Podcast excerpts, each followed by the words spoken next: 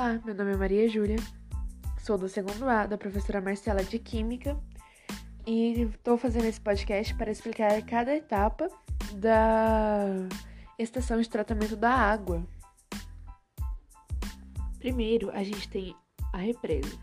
Depois vem a captação e o bombeamento. Após a captação, a água é bombeada para as estações de tratamento de água.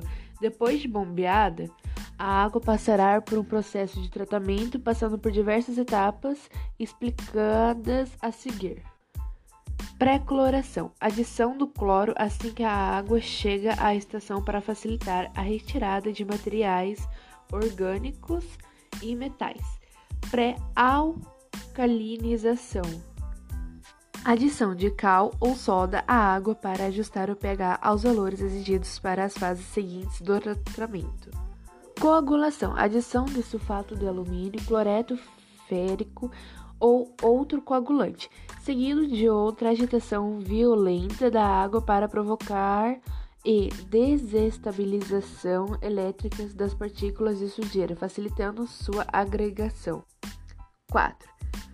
Floculação. Floculação é um processo onde a água recebe uma substância química chamada de sulfato de alumínio. Esse produto faz com que as impurezas de aglutinem formando flocos para serem facilmente removidos.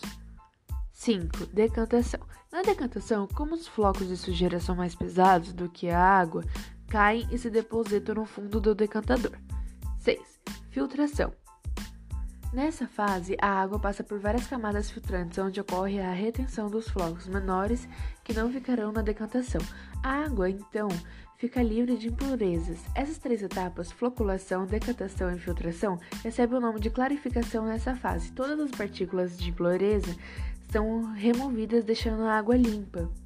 Mas ainda não está pronta para ser usada. Para garantir a qualidade da água, após a clarificação é feita a desinfecção. 7. Cloração. A cloração consiste na adição de cloro. Este produto é usado para destruição de microorganismos presentes na água. 9. E última distribuição. Desses reservatórios, a água vai para tubulações maiores, denominadas altuduras, e depois para as redes de distribuição, até chegar aos domicílios.